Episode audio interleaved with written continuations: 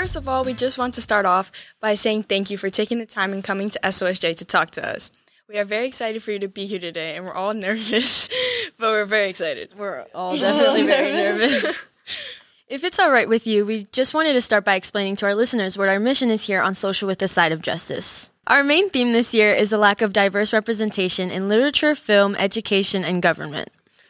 Our goal for this podcast is to bring awareness to this issue and also highlight those individuals who are fighting to bring more representation into their respective fields. During our first two episodes, we focused on representation in the film industry, and on today's episode, we'll be shifting gears to focusing on government representation.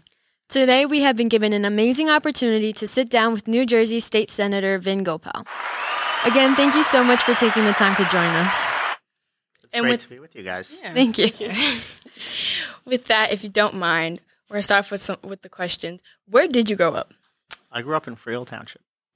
Not very far from here, actually. Not, not very far. I was born in Neptune, grew up in Freehold, went out to college in Pennsylvania, and then came back to Long Branch. nice. Nice. And with growing up in Freehold, like how do you describe your family and your upbringing? I, I grew up in a immigrant household. My parents both came from southern India in the um, early 1970s. Uh, so I um, had a lot of cultural clashing, like a lot of immigrant families did, and uh, uh, now now you know you get a couple therapy sessions here and there to figure out what went wrong, what didn't. I'm teasing, Right. I'm teasing partially. um, but uh, I, you know, we had a very close knit Indian American family, so we had a good time. When do you think you actually like became accepting of your own identity? Uh, probably closer in my um, 20s. You know, we all have different moments that that go through us. I had a moment that um, it was right after September 11th, and I was in Red Bank, not too far. I was in high school, and um, probably my fault. I was driving. Wasn't a great driver. I was like 17 or 18. but uh, I had had gone around to turn, didn't see, and I, they were nowhere near, and they screamed out at me, "Learn how to drive, you terrorist!"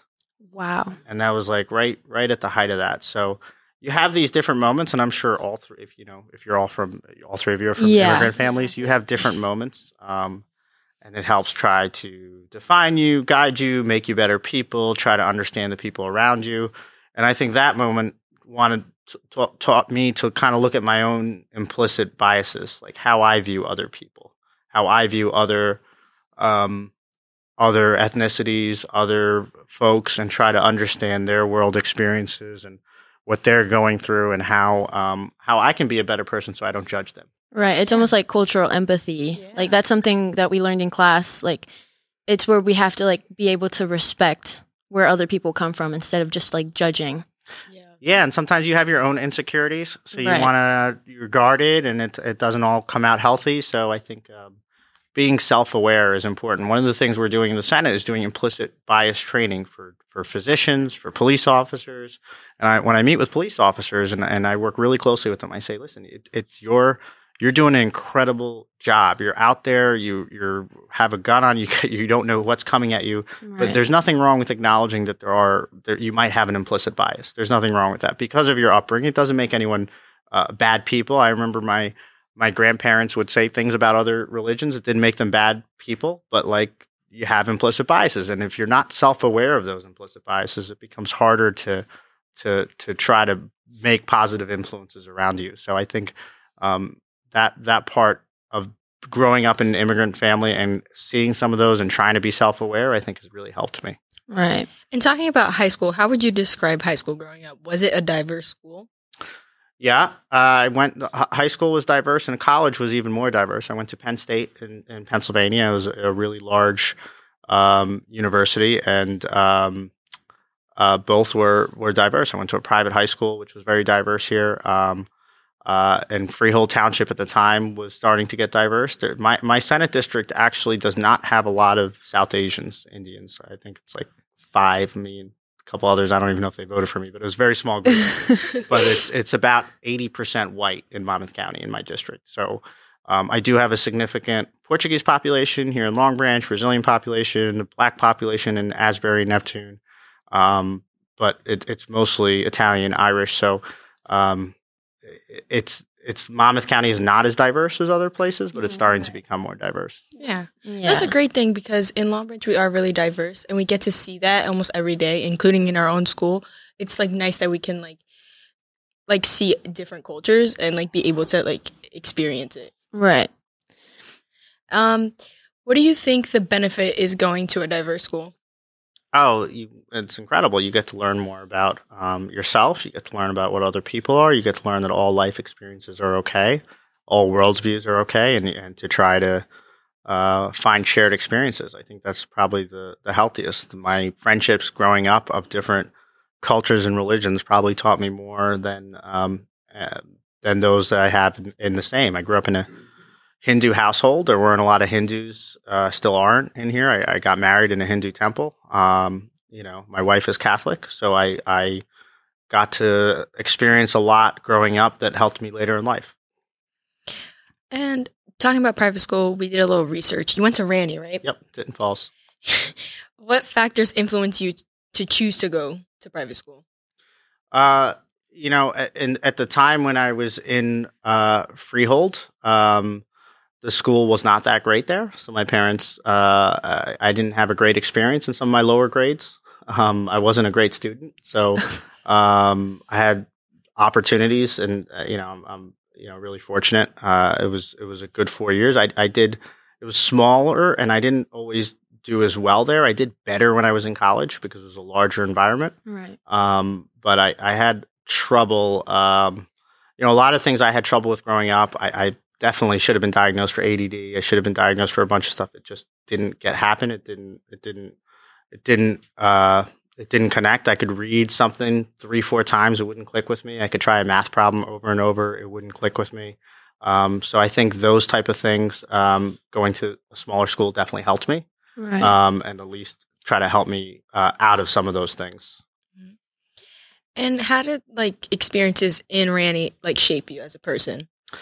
Uh, it was very diverse. It was probably about um, uh, mostly there's a lot of South Asian kids there. There's a lot of uh, uh, uh, Puerto Rican American kids, or a lot of black kids. It was more diverse than the other areas. Now I went to there a long time ago, so I don't know how it is now. It was almost 20 years ago. So um, I think that uh, now we are seeing. Now I know, like you know, there are more schools. You, you see diversity in Long Branch. You see diversity in Red Bank. Red Bank is now Red Bank Regional is becoming one of the most diverse schools uh, that exist. Twenty years ago, that wasn't the case.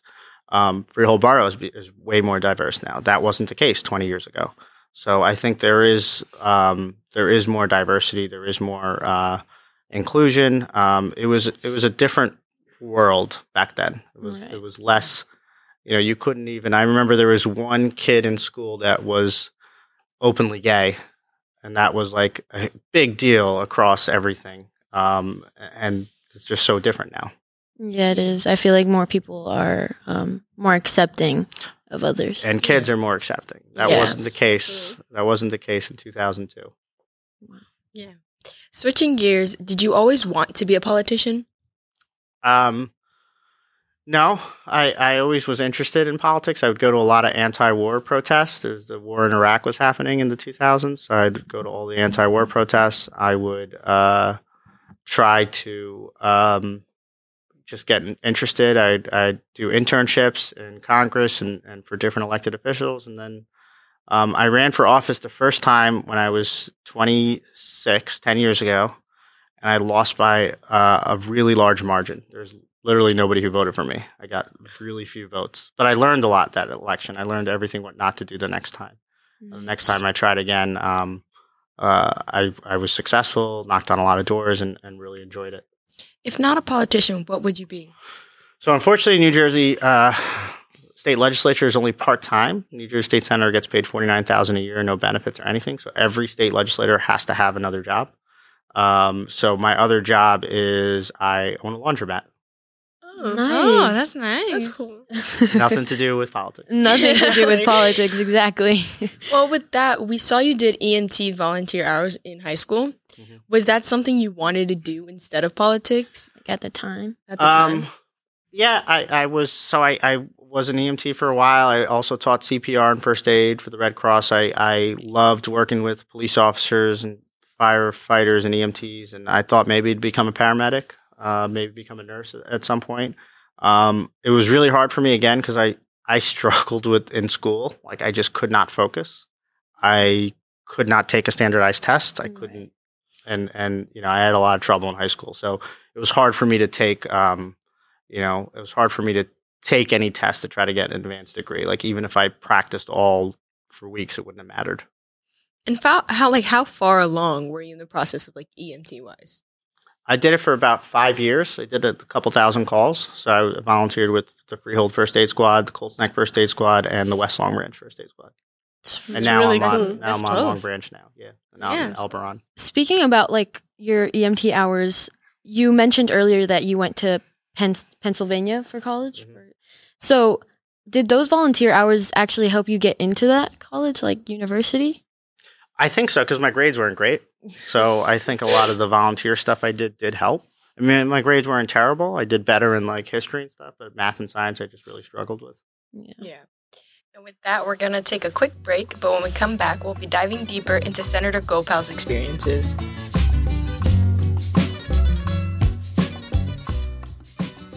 Welcome back to Social with the Side of Justice. Again, we are here today with New Jersey State Senator Vin Gopal. So we noticed in our in our research that your parents immigrated to the United States. Um, so we're actually all children of immigrant parents. And based on their experience, do you think they had specific expectations for you in terms of your career? Uh, yeah, they wanted me to be a doctor or uh, a business person. A lot of South Asian families at the time, still to this day, own Dunkin' Donuts, 7 Elevens. That's just the stereotype. Yeah.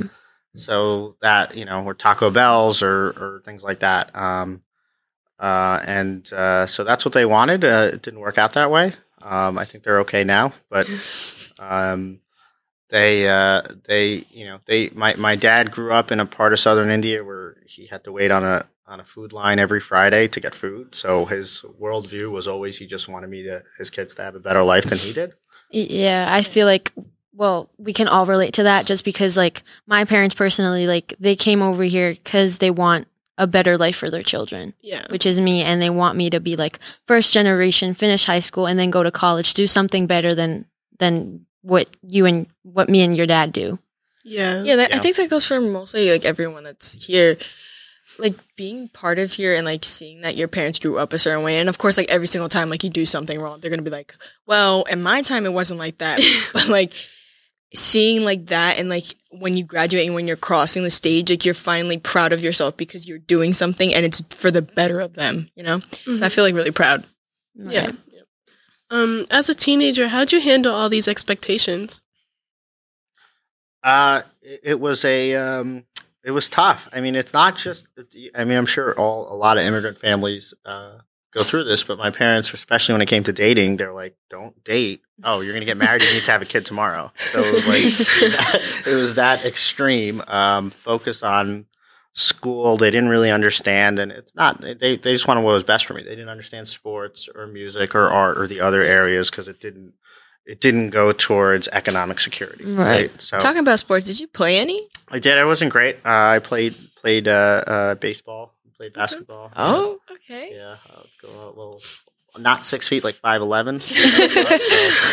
um, the height had some advantages, but um, yeah, I think that that's uh, that's a challenge, right? For Yeah. I mean, do you guys have uh, or sense immigrant families nowadays? Like, still is there still that resistance to non academic uh, goals when it comes to like if you say, "Hey, I'm going to go uh, take an instrument," or "I'm going to go uh, play tennis," or whatever it may be? Is there more resistance, or is it is it now more accepting? Well, I'd say it's almost like for me, it's almost more accepting because they say like if you play a sport like that helps you get into, you know, you can get a scholarship and go to college for that if you really like um stay dedicated to that sport and also like your academics. Especially like also with instruments and um clubs that they offer here at school like when you join those clubs like they're like, "Oh yeah, like if you be if you're like more dedicated into that, like that can help help you get into college or a university." For me, I'm like growing up in a Brazilian and a Portuguese household, so like for them, they're always at work, but I'm more hard on myself because I want to make them proud and like they're they're what matters to me. But like the pressure is extreme. Like those expectations, like you see them, but you also set them from your for yourself. So like it's really hard. I feel like there's more resistance in my household because it's always grades on top. Grades always first, and then anything else. Yeah, so like everyone just has like different, you know, their families obviously have different, um, Expectations. yeah, for their children. Um, what was your parents' reactions when you told them you were going into politics? They thought I was. They were going to be supporting me for the rest of their life. Um, they didn't think it would be possible. They, you know, there, there's assumptions, and people make this. One, the thing I realize is people are always wrong. So if you if you ever watch uh, TV and you watch CNN or Fox or MSNBC, they're always wrong. They said that if someone named Barack Obama, his middle name's Hussein, never could be president. They said Donald Trump, they could never be president. They're always wrong about what they're predicting, and so I. I they that's what they assumed. They said this is a really white county. You're brown. You're not going to get elected. Um, there's never been a, a, Democrat that's been elected to the Senate in, in decades here, um, and so uh, that was the immediate assumption. They're like, oh, you should move to Edison or somewhere if you want to do politics, right? Right. You shouldn't.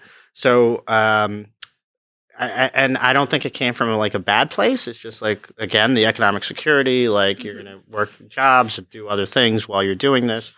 Um, I also joined the IBEW, so I was uh, for for last twelve years. I've been uh, part of that union. It's the Electrical Workers Union.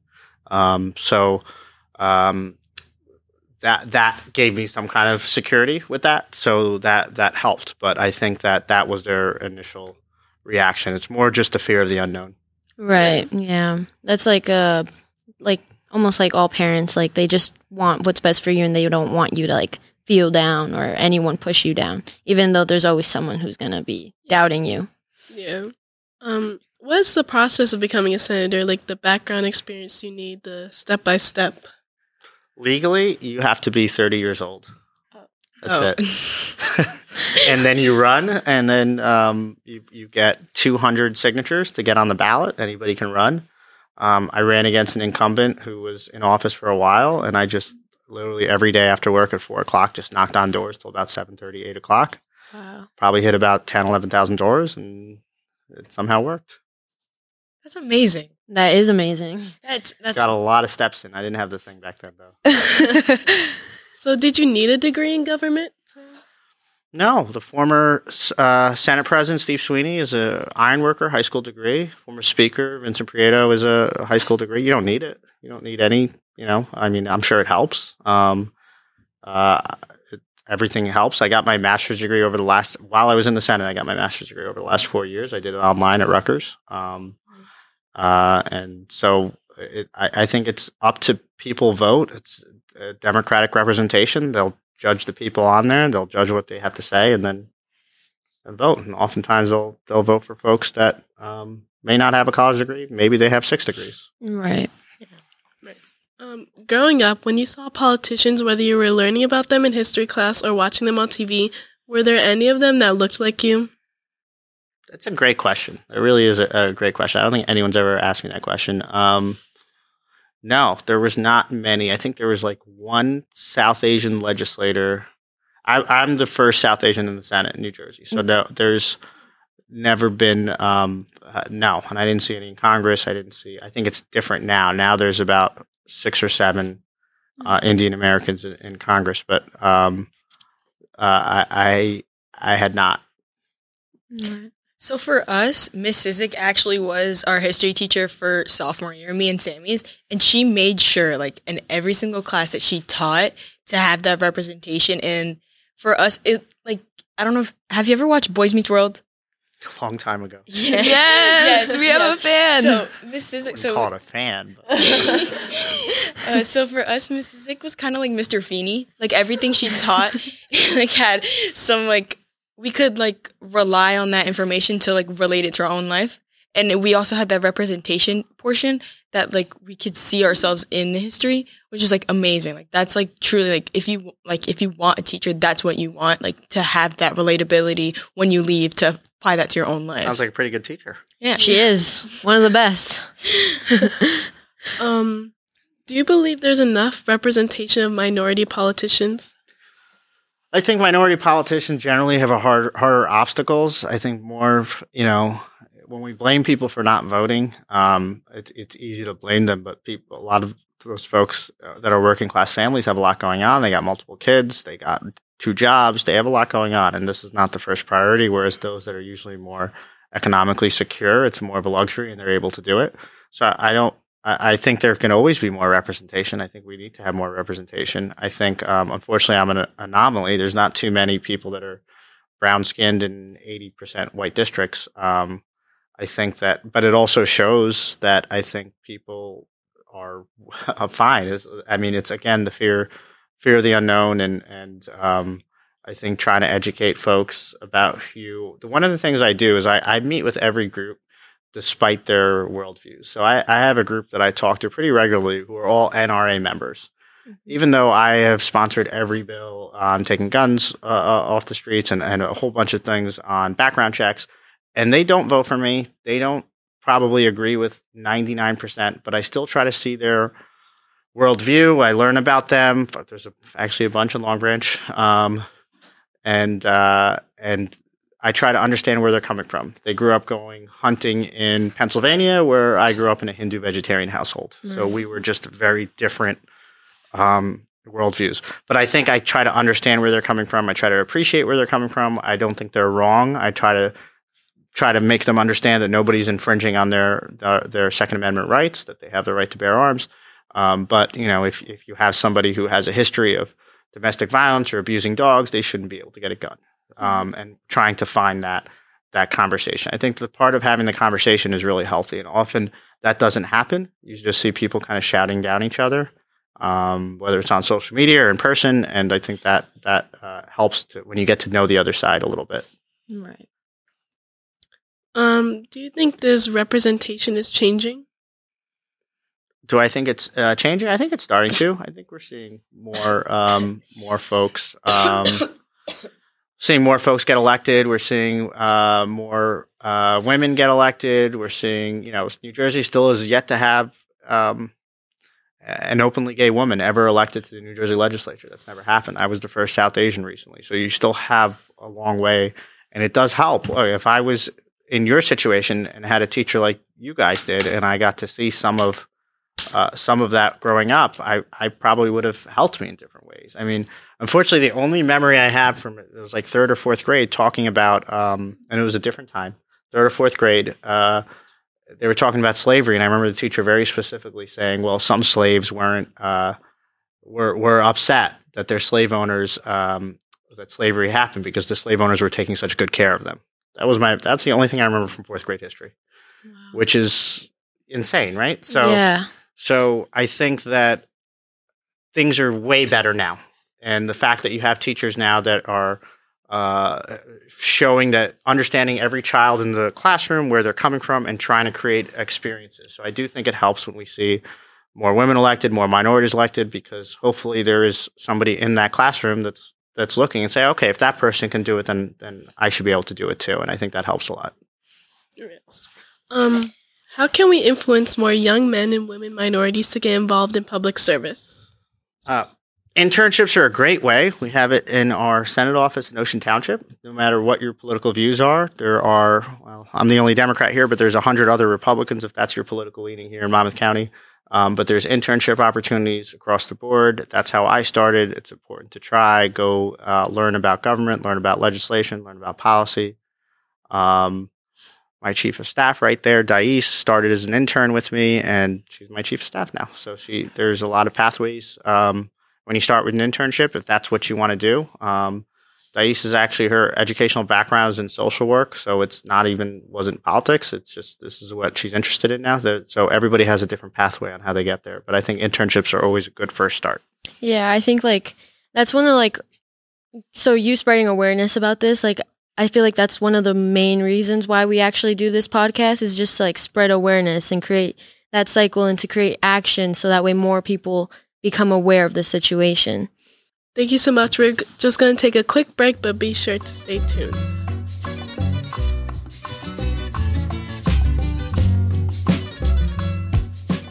Welcome back, everyone, to Social with a Side of Justice. Today we are joined by one of New Jersey's most vibrant public servants, Senator Vin Gopal.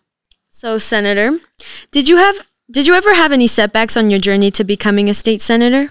Yeah, first time I ran, I got crushed. Um, I lost by a large margin, and uh, I was like, "Oh man, people really don't want me." Um, but then I, it was actually a great learning experience on trying to understand what what voters wanted. So that was definitely a big setback. So that like how how would you say you moved forward from those setbacks? Um, I learned uh, how to engage voters better, how to listen better, how to not talk at them but talk to them. Try to hear what they're actually going through, and not just assume what they're going through based on some policy brief I read or something I saw online. Um, and I think that helps in trying to actually spend more experiences. I think the the opportunity instead of trying to do things. The first time I ran, I lost. There was again, a long time. I was ten years ago. There was more newspapers out there. There are more weeklies. The Link Hat used to have a weekly paper. There's a whole bunch of papers out there, and I, I would try to engage more through that, and that was not easy because you don't really get to know someone. But the second time I did it, uh, five years ago, when I knocked on all those doors, I actually got to go into a lot of houses and um, a couple bad ones. So uh, one of my worst doors, which he, I don't think he voted for me, I was walking right up in Neptune City, and the guy said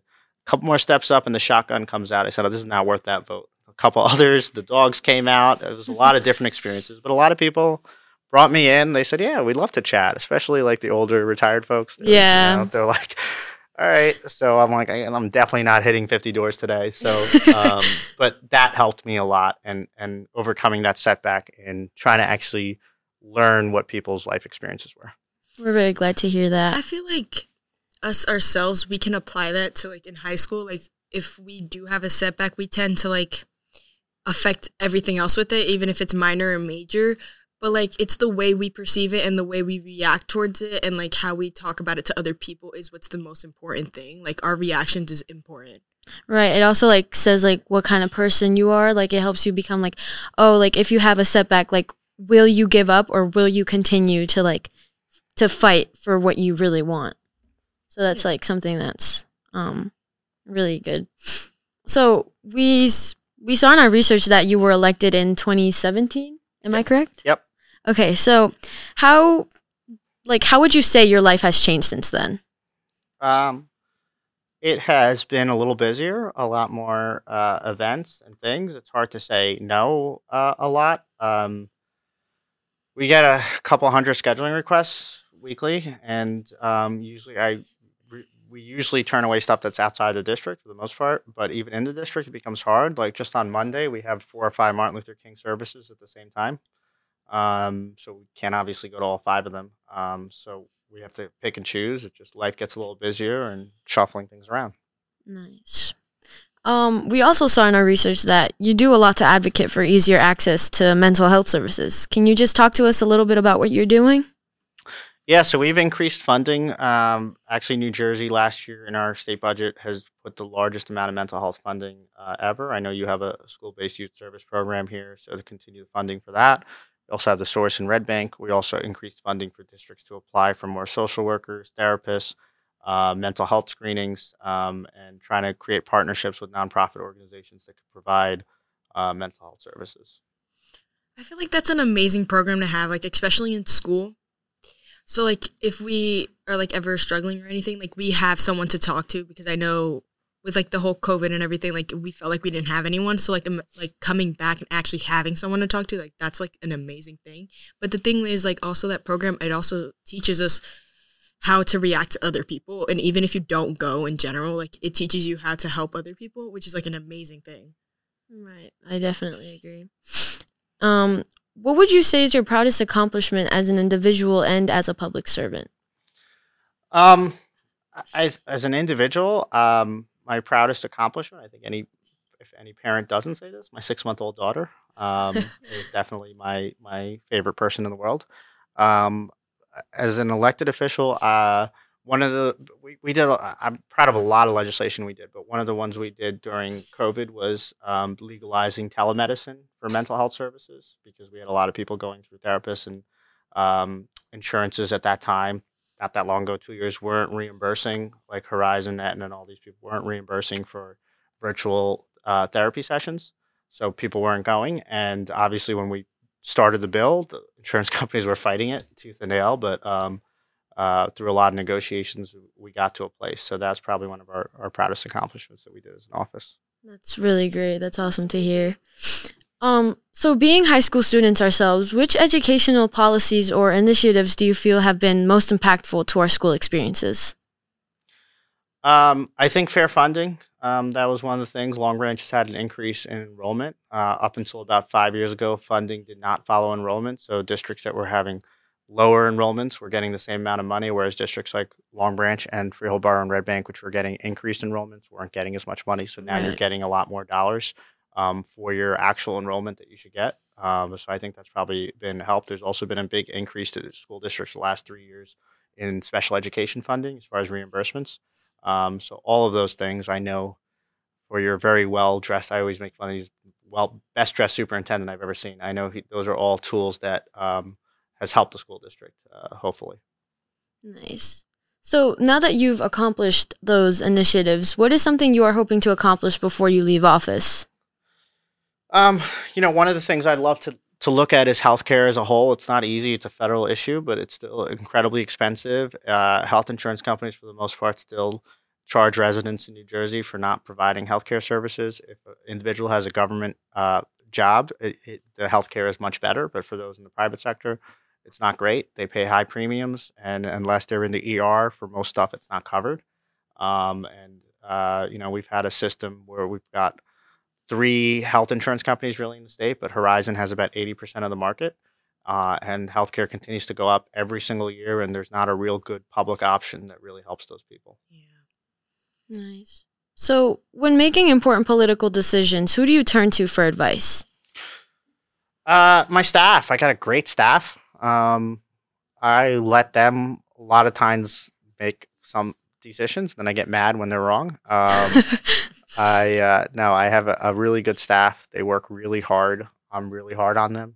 Um, I'm in a we're the this is one of the few non-gerrymandered districts in the state. Gerrymandered means like you know you could be a Democrat in Newark, you're going to win. You can be a Republican in Sussex County, you're going to win. This is an anomaly because this district is very very Republican. Right. Governor Murphy actually lost district by three thousand votes, and then about five thousand people Republicans crossed over. So we have to actually work this much harder than somebody else in another county because their districts are usually taken accounted for.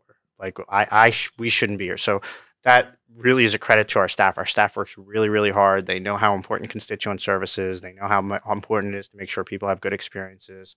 Um, we had a lot of folks struggling with unemployment and motor vehicles and a lot of the state agencies. So trying to help them through uh, during COVID in the last year, I think has helped a lot. But definitely would be my staff. Right. That's that's amazing. I mean, I, I go to my mom for advice. I don't know. I don't know about I don't know about you guys. uh, I go for my best friend who's like sitting right next to me. but like talking about like the health the healthcare and like all that stuff, I've I can relate to that because since having immigrant parents, like we have like I have to manage sometimes for them because they don't really know much and like seeing them struggle is actually really hard. But like knowing that there's other people out there to help us is amazing. It's like an amazing thing. Yeah, folks yeah. should always call our Senate office. That's literally what we do. Is we have we, we spend a lot of our time fighting with Horizon on behalf of constituents if they get a bad uh, thing. Sometimes they just need help, and um, I can't tell you. I wish more people knew that that to just call our office. Um, and if it's a federal issue, we we work really well with Congressman Pallone in Long Branch. So we have, and and a lot of people just don't know. They try to do it on their own, but you know, we really encourage people to call our office and let us have a caseworker and start trying to advocate on their behalf. Nice. So I know you said that you turn to your staff for advice, but what's the pe- best piece of advice you've gotten, whether it's politically or on a personal level? Um, uh, not never believe social media. No, I'm kidding. That's uh, uh, that's a good one. I uh, always treat people the way you want to be treated, and I think that's uh, important to always be civil it's always important to know that um, they're going through tough experiences. You don't know what they're going through. You don't know what life challenge they're going through, but they're, everyone's going through a struggle, and it's important to just um, and allow people to make mistakes. People are human. Don't jump on them. You know, people are going to make mistakes. It's part of life. Um, the person who doesn't own up to the mistake, that's the situation. That's yeah. like mental health space. Cut them off, right? But for the people that are like, "Yeah, I made a mistake," I think that that's a healthy thing, and self awareness is important. Yeah, I feel like is. that goes to like the best piece of advice that I've gotten, which is like people come and go, but it's like the way you act towards them because rumors go around and like the way you act towards them is like what shows to everyone else. So like I feel like that's important. Like how you react to everyone else is really important. Right. So, who inspired you to be the person you are today? Um, I think it's combination of people. Definitely, you know, my my mom uh, always exemplified empathy to this day, and my dad always exemplified work ethic. You know, my dad feels uh, bad a lot that he's, you know, he like tries to make it up with his granddaughter now. Um, but like I'm, I understood he had to work a lot. That that was life then, and like so he's, you know, he feels upset that he wasn't there for stuff. And I said, I get it. Like I'm not, I don't, I, I'm. You did what you know, and you did the, and you did an incredible job, and you made a great living and and I'm not mad that you didn't come to stuff or plays or any of this stuff or school meetings or like it it's I think that um, both of them my dad really showed me the importance of work ethic and continues to um, and my mom uh, just showed me empathy every way of treating every person with love Yeah, my mom is the same person. Like Yeah. she's she's taught us or she's taught me to really just not focus on more of yourself but also focus on what others are going through like you said before.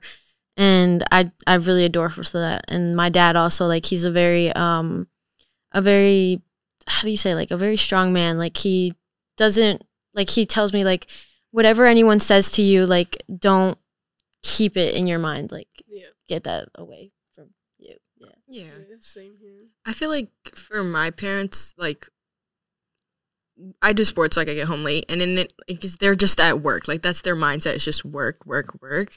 But like when it gets to like that seven, eight o'clock, like my mom comes in the room, she asks me how the day went. Like having those conversations are important because the input is great. Like I'm gonna be honest. If it wasn't for her, I don't know where I'm going in life. So like having that input is like an amazing thing. Like that's it's it's just like a great relationship. It's just amazing. Right. So to end it off, um, for everyone here in the room, including us students, what advice do you have for us?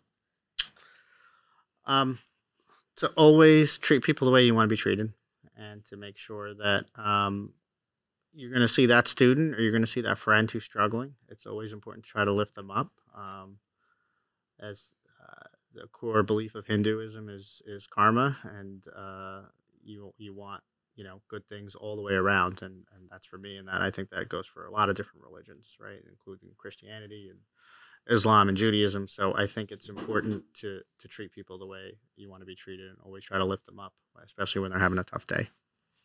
We definitely agree. We appreciate that very much. Senator, we just want to thank you again for dining with us here at Social with the Side of Justice. We hope you enjoyed your time with us. And before I forget, here's your very own check.